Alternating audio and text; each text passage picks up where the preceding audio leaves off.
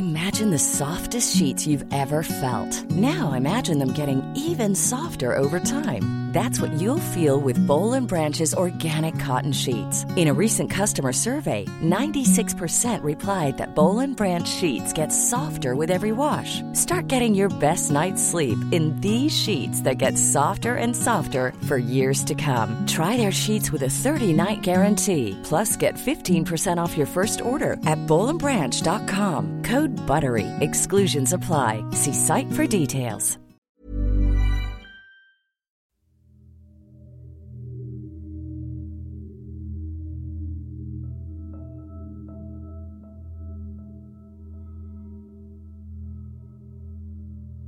Ang dormitoryo ang nagsisilbing tirahan ng mga mag-aaral na nagmula sa malalayong mga lugar.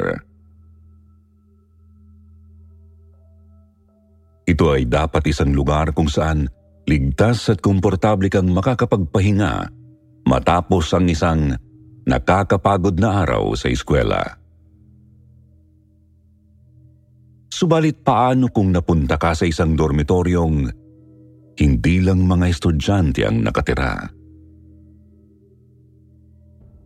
Paano kung makasalubong mo ang mga nilalang na ito at magdulot sa iyo ng matinding kilabot o kapahamakan?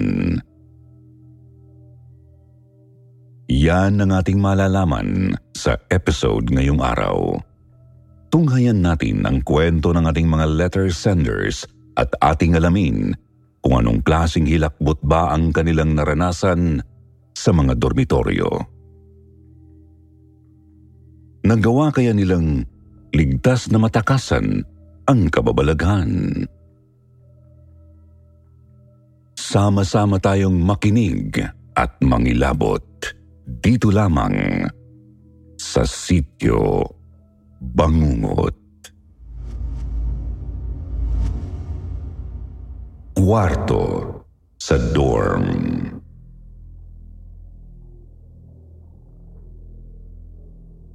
Hello, Sir Jupiter. Just call me Doris. I'm from Tacloban, 30 years old at nagtatrabaho bilang supervisor sa isang restaurant. Sumulat po ako para ibahagi ang tungkol sa isang horrifying experience ko nang tumira ako sa Cebu dati. Lumuwas po kasi ako sa Cebu noon para mag-aral ng kuleyo. Ang hindi ko alam, mapapadpad pala ako sa isang dorm na may malagim na lihim at muntik na nitong ipahamak ang buhay ko. 2011 First year college po ako nito. Sa Cebu ko po napiling mag-aral matapos makapasa sa isang sikat na university doon. Suportado naman ako ng parents ko kaya hindi ako mahihirapan sa gastos. Kaya naman tumulak kami papuntang Cebu at naghanap ng dorm kung saan ako pwedeng magstay.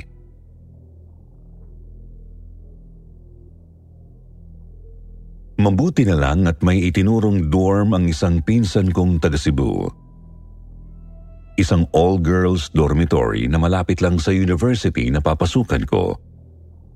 Medyo may kalumaan na ito, tapos apat na palapag. Gusto pa sana namin ni Mama na tumingin-tingin pa sa ibang dorm, pero pinilit ni Papa na doon na ako tumuloy. Panatag kasi sa doon dahil nga all-girls dormitory tapos meron ding gwardya.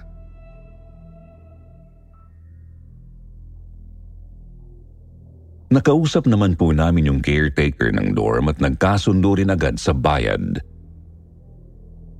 Binigay niya sa akin yung isang solo room sa may third floor na mukhang malinis at maayos naman.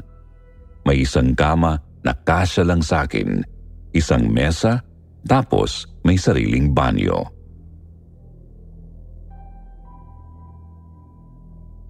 Ang hindi ko lang maintindihan noong una ay kung bakit may masama akong pakiramdam sa kwartong yon. Hindi ko matukoy noong araw na yon kung bakit, basta naramdaman ko lang na bahagyang nanayo ang mga balahibo ko sa batok. Subalit inisip ko lang na baka namamahay lang ako.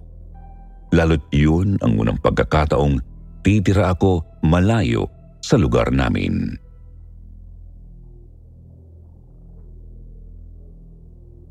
Umalis din po agad pauwing Tacloban sina mama at papa kasi pareho pa silang may mga pasok.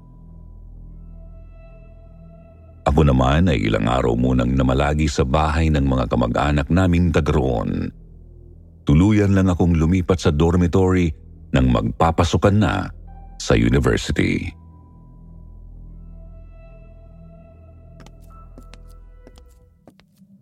Hapon, Hinatid ako ng pinsan kong si Ate Jane sa may labas ng dorm. Pagdating ko sa may entrance, kinausap ako ng matandang gwardya at tinanong kung ako raw ba yung bagong resident ng dormitory. Tanong din niya kung anong room ang tinutuluyan ko. Tutulungan daw niya akong iakyat ang mga bagahe ko.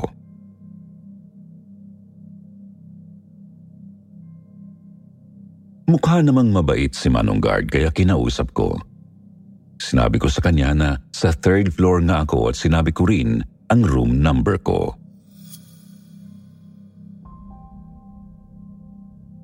Sir Jupiter, nagtaka ako. Kasi biglang namutla ang gwardya. Para bang nababahala at natatakot ng sabay. Tinanong ko siya kung ano ang problema. Ang sabi lang niya, ah, wala naman. Nagtaka lang ako na may pinatuloy na sa kwarto na yon. Matagal na kasing walang tumitira doon eh. Mga tatlong taon mahigit na siguro.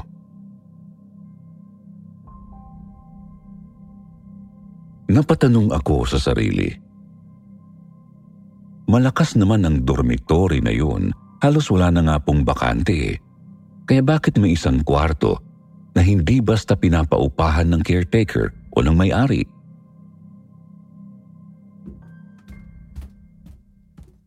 Tinulungan nga po ako ni Manong Guard ni iakyat ang mga gamit ko. Okay naman siya noong una. Pero napansin kong hindi siya mapakali nang pumasok sa kwartong tutuluyan ko. Lingon ng lingon na parabang may hinahanap. Nang tinanong ko naman, sumagot lang na sili sigurado lang daw niyang maayos ang buong silid. Pagkatapos noon ay nagpaalam na siyang babalik na sa kanyang pwesto.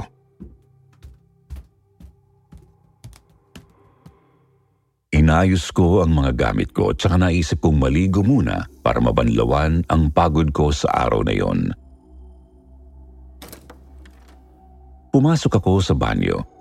Nilagay ang mga toiletries ko sa loob ng hanging cabinet at nagtaka nang makitang sobrang basa sa loob. Kung titignan ay parang may naligo na roon gayong medyo tuyo naman yon pagdating ko sa dorm. Nakatumba na rin sa sahigang timba kahit sigurado naman akong tinayo ko lang yun sa may sulok. Wala rin naman akong narinig na lagaslas ng tubig o natumbang bagay habang nag-aayos ng mga gamit.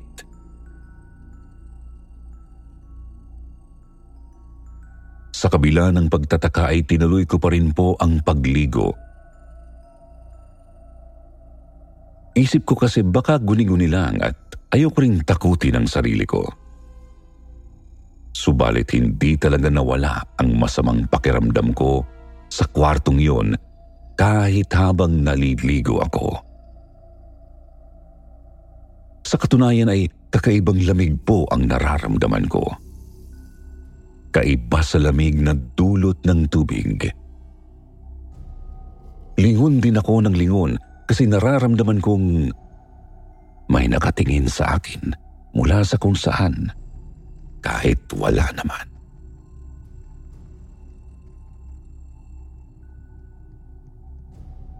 Nang matapos ang minadali kong ligo ay mabilis akong nagbihis tsaka lumabas ng kwarto para maghapunan. Mabuti na rin kasi nakatulong din ang paglabas ko para mapakalma ang sarili. Nakatulog nga rin po ako agad pagbalik ko sa kwarto.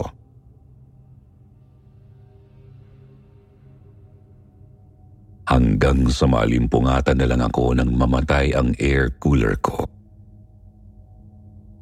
Dumilat at napansing walang kuryente. Lumabas ako ng kwarto pero nagtaka ako kasi ang mismong silid ko lang ang walang ilaw.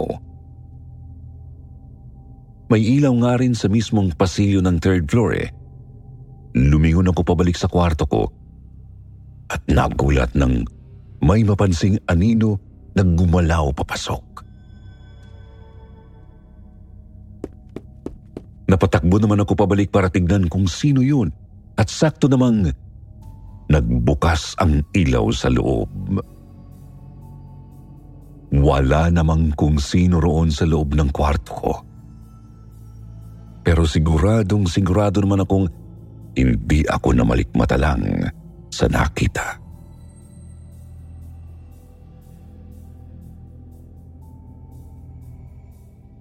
Lumipas ang mga araw palagi kong nararamdaman sa kwarto na may nakatitig nga sa akin.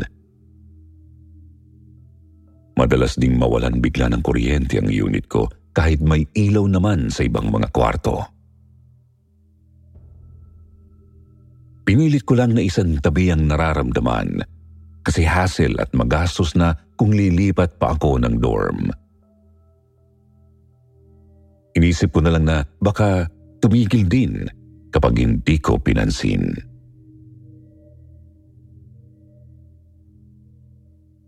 Ang kaso, lumala pa ng lumala ang mga pagpaparamdam, Sir Jupiter. Nariyang nararamdaman ko ng may tumatabi sa akin sa kama. Wala namang kahit sino kapag tinitignan ko, subalit gusot ang bahagi ng bedsheet kung saan ko naramdamang may humiga.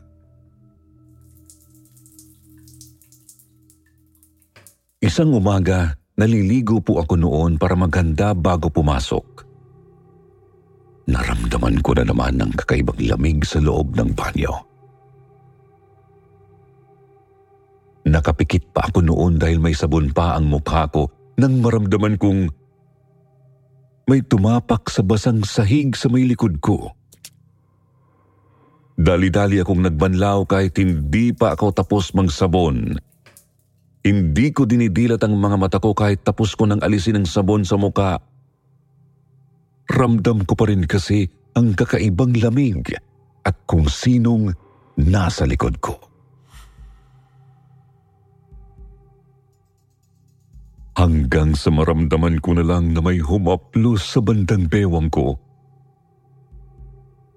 Kumabog ng napakabilis ang dibdib ko. Mabilis kong hinablot ang tuwalya ko nang hindi dumidilat at kumaripas palabas ng banyo. Nagmulat lang ako nang nasa may kama na ako. Nilingon ko ang banyo at kitang kita ko ang isang aninong nakatayo sa likod ng shower curtains.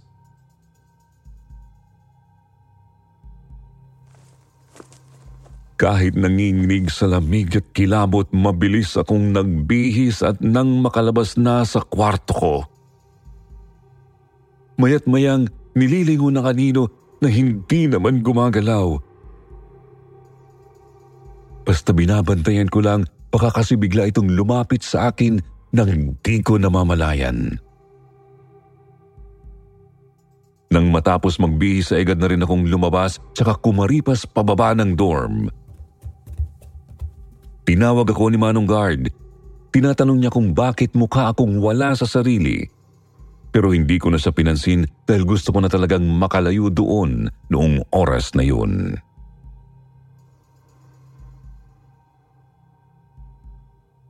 Tinawagan ko ang pinsan ko si Ate Jane noong tanghali at nakipagkita ako sa kanya. Kinuwento ko ang mga nangyari pero ayaw niyang maniwala sa akin. Kaya naman sinabihan ko siyang dumalaw muna sa unit ko kahit ilang oras lang.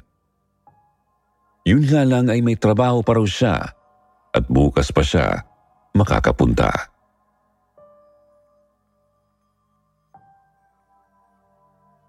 Kaya naman, no choice ako.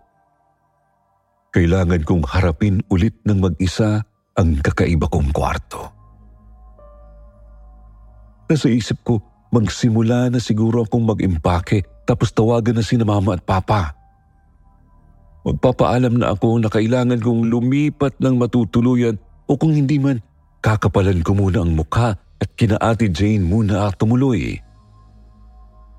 Medyo hassle nga lang ang biyahe kada araw kung sakali pero mas mabuti na kaysa naman manatili ako sa alanganing kalagayan. Umuwi nga ako ng dorm kinagabihan noon. Pagdating ko sa entrance ay kinawayan ako ng matandang gwardya. Lumapit naman ako tapos kinausap niya ako. May inabot sa aking kahoy na pulseras si Manong. Sabay sabing, suotin mo at wag na wag mong huhubarin kapag nandito ka sa dormitoryo poproteksyonan ka niyan laban sa itim na nilalang. Mas maganda rin kung maglalagay ka ng asin sa apat na sulok ng kwarto. Ay, hindi ko talaga akalaing nandirito pa rin pala ang nilalang na yon. Hayaan mo, kakausapin ko ang caretaker mamaya.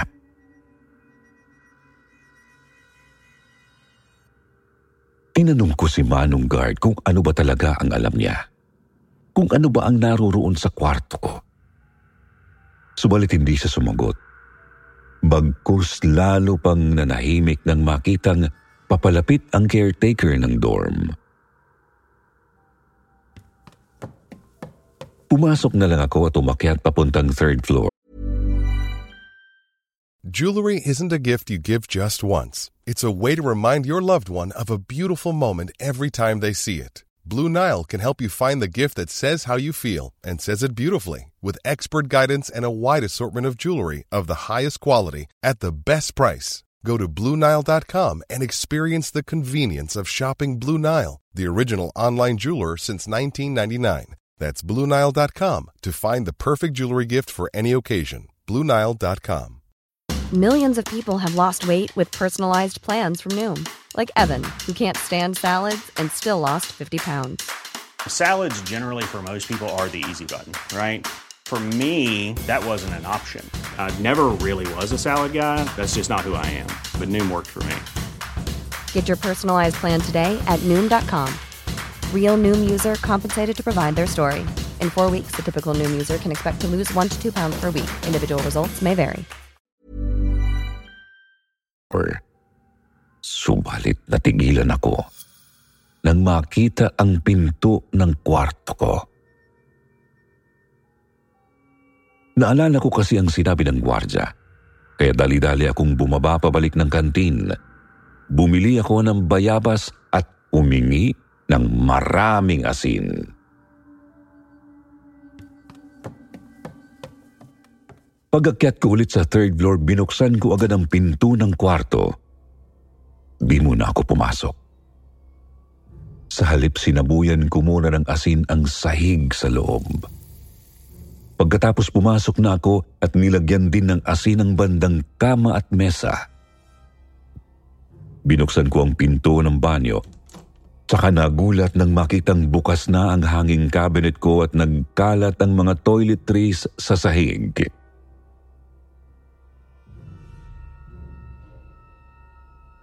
Hindi ko muna niligpit ang nahulog na mga gamit. Nanginginig na kasi ako talaga noon. Tumayo lang ako sa may pinto at sinabuyan ng asin ang loob ng banyo. Sir Jupiter, doon din ay nagulat ako nang mangitim ang mga butil ng asin na tumama sa kahoy na hanging cabinet. Umusok din ng konti ang cabinet at biglang bumigat ng husto ang hangin sa kwarto ko kaya napaatras ako.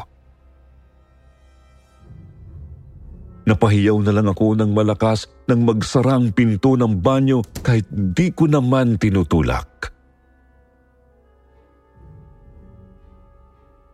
Napamaang ako nang bumukas ulit ang banyo. Napaatras pang lalo nang makita ko na sa loob ang isang matangkad na aninong nakatayo sa may hanging cabinet. Umatras pa ako, tsaka nahiltakutan ng mamalayang sa kama pala ako napunta at hindi sa pinto ng unit. Umakbang palabas ng banyo ang anino. Ramdam ko ang galit nito sa akin. Pumatong na lang ako sa kama tsaka hindi na ako makakalabas nang hindi lumalapit sa kanya. Pansin kong gusto pa nitong lumapit sa kama ko pero para bang may kung anong pumipigil sa nilalang. Wala siyang magawa kundi subuking hilahin ang bedsheet ko. Ngunit hindi rin niya magawa ng maayos. Napadako ang tingin ko sa pulseras na binigay ng gwardya. Naisip kong baka yun ang dahilan kung bakit hindi makalapit sa akin ang anino. Ilang sandali pa ay biglang may kumatok sa kwarto ko. Doon din ay dali-dali akong lumundag mula sa kama papunta sa pinto. Nagtangka ang anino na hablutin ako pero mabilis nitong kinabig ang sarili nang makalapit sa akin. Paglabas ko naabutan ko roon ang gwardsa at ang caretaker ng dormitoryo.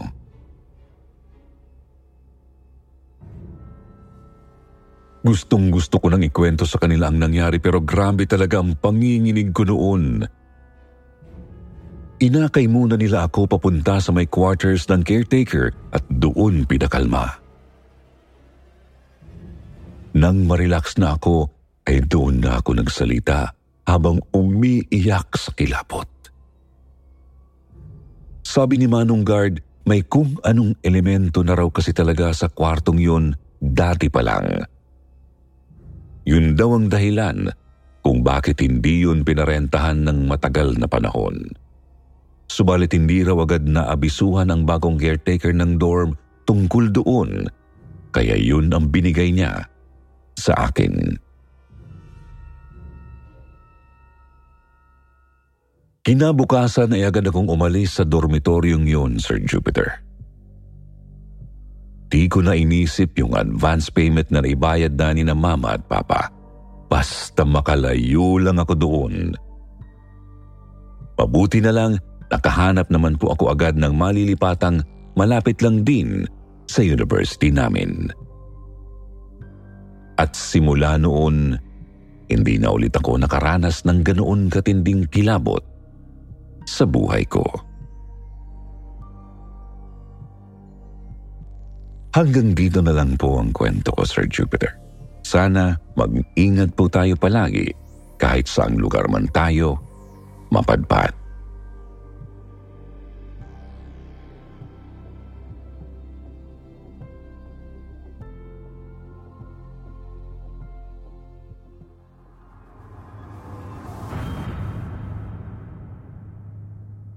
Salamin.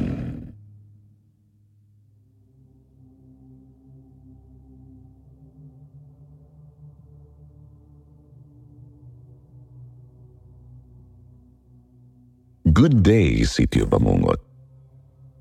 Tawagin niyo na lang akong Dina, 54 years old. Taga Batangas po ako at kasalukuyang nagtatrabaho bilang isang government employee sa isa sa mga lungsod dito sa amin. Gumraduate po ako sa isa sa mga pinakamalaking state universities ng bansa at sa isang dormitoryo rin doon nangyari itong ikikwento ko noong freshman pa lang ako. Napakasikat po ng freshman dorm na yon, Sir Jupiter. Kahit nga sa mga hindi naman nag-aaral sa university namin, ay kilala rin ang dormitoryong ito. Kaya nga hindi ko talaga sukat akalaing may ganoong klasing ligaw na kaluluwa palang nananahan sa lugar na yon.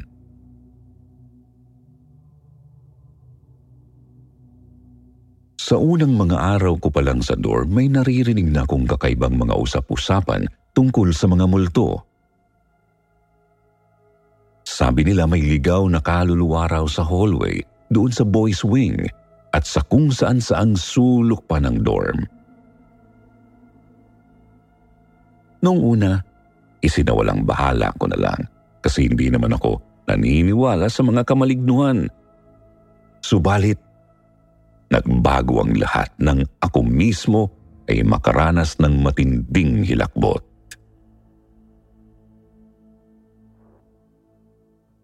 Isang gabi na tagalan akong bumalik ng dorm dahil sa dami ng mga gawain. Pasado alas 9 na nang pumasok ako sa lobby tapos nagtuloy-tuloy paakyat ng hagdan sa girls wing. Pagkarating ko sa third floor ay didiretso na sana ako sa room namin. Pero sa di malamang dahilan, napatigil ako sa may salamin malapit sa hagdan. Sarili ko lang ang nakikita ko sa salamin kasi walang ibang tao doon ng mga sandaling yon.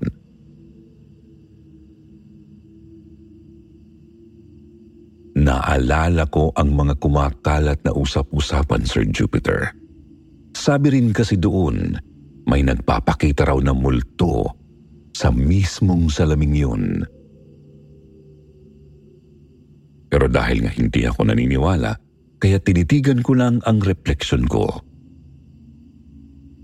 Wala akong naramdamang kakaiba. Maliban na lang sa pagod ko sa maghapon.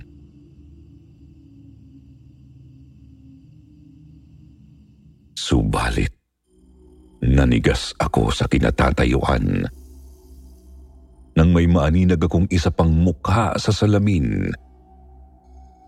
Napakalabo nito pero naaaninag ko po talaga yung hugis at maging yung labi, ilong at mga mata.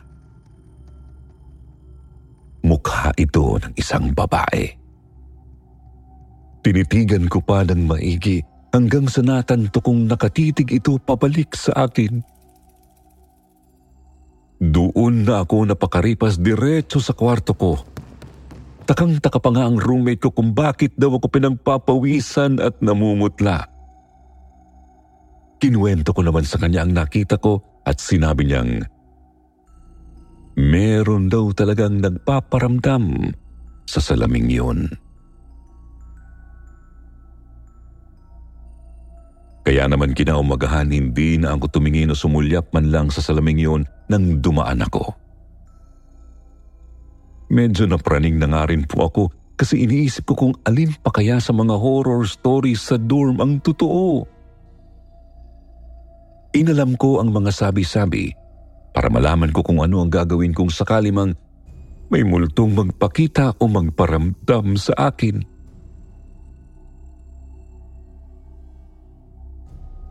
Subalit, hindi pa po doon natapos ang kababalaghang naranasan ko dahil sa babae sa salamin, Sir Jupiter.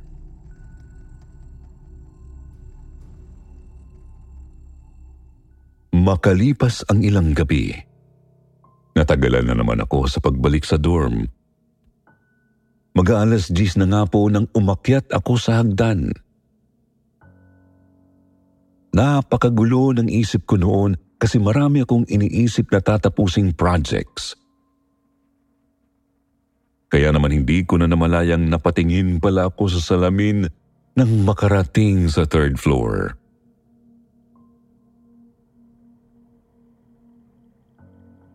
Nang matauhan agad kong binawi ang tingin, hindi ko na aninag ang kakaibang mukha noon pero ramdam kong may kung sinong nagmamasid sa akin. Kahit noong nakapasok na ako sa kwarto ay nararamdaman ko pa rin.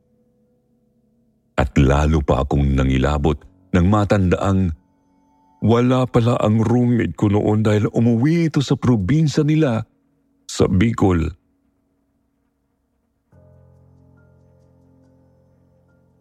Pinilit ko na lang na isang tabi ang masamang pakiramdam kahit kumakabog ang dibdib ko.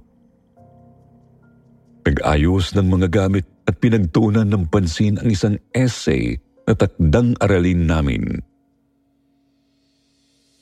Nang matapos ay nagligpit na ako ng mga gamit at nang makatulog na. Napatingin ako sa bintana. Tsaka nahintakutan ng maaninag sa salaming jealousy ang mukha ng babae. Kumurap ako, tumingin ulit sa bintana. Hindi ko na makita roon ang mukha. Naisip kong baka na malikmata lang ako dahil sa antok. Kaya naisip kong humiga na at matulog.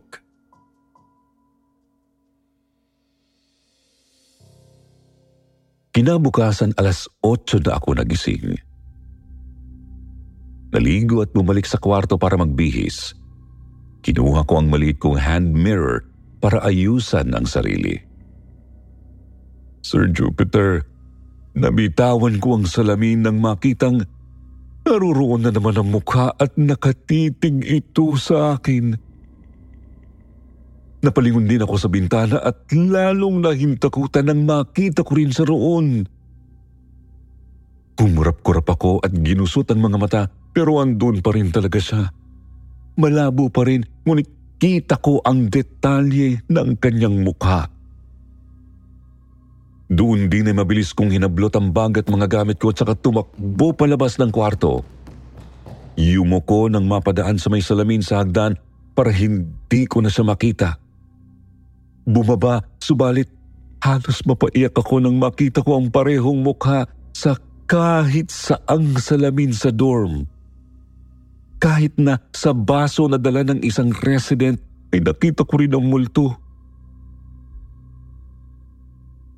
Nahimasmasan lang ako nang makalabas ng dormitoryo kung saan di ko na maaninag ang kakaibang mukha.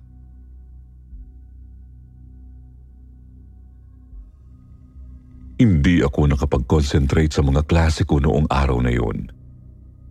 Naisip kong umuwi muna siguro ako ng Batangas sa susunod na araw para ma-relax. Ang kaso, kailangan ko na naman bumalik sa kwarto ko kinagabihan kasi doon lang ako pwedeng magpahinga bago bumiyahe.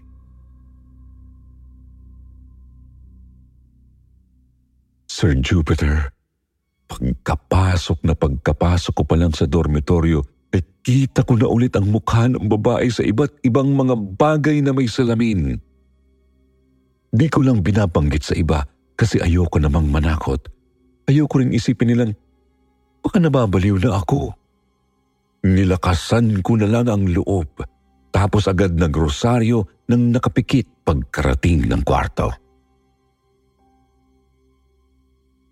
Nang matapos magdasal, muli akong dumilat para maganda ng matulog. Subalit, bumungad sa akin ang mukha ng babae sa bintana. Sa pagkakataong yun, napakalinaw na nito. Kita ko ang putok niyang ulo at may dugo pang dumadaloy mula sa sugat. Ang malala pakiramdam ko ay nakahanda na itong lumabas para lapitan ako doon ko na napagpasyahang kailangan ko ng lumipat ng matutuluyan.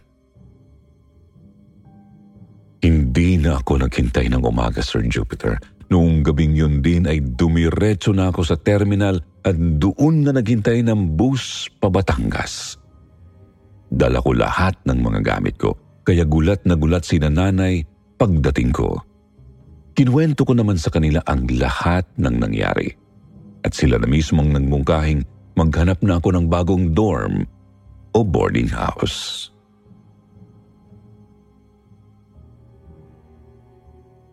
Simula nang lumipat ako ay hindi ko na nakita ulit ang kakaibang mukha sa mga salamin.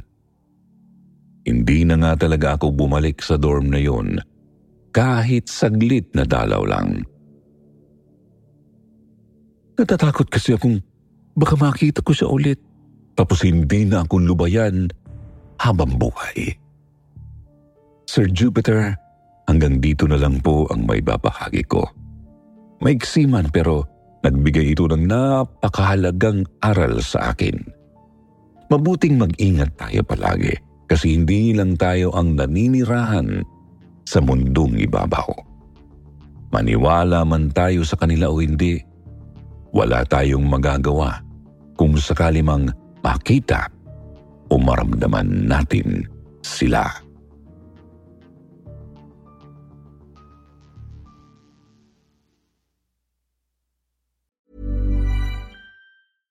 Imagine the softest sheets you've ever felt. Now imagine them getting even softer over time. That's what you'll feel with Bowl and Branch's organic cotton sheets. In a recent customer survey, 96% replied that Bowl and Branch sheets get softer with every wash. Start getting your best night's sleep in these sheets that get softer and softer for years to come. Try their sheets with a 30-night guarantee. Plus, get 15% off your first order at bowlandbranch.com. Code BUTTERY. Exclusions apply. See site for details.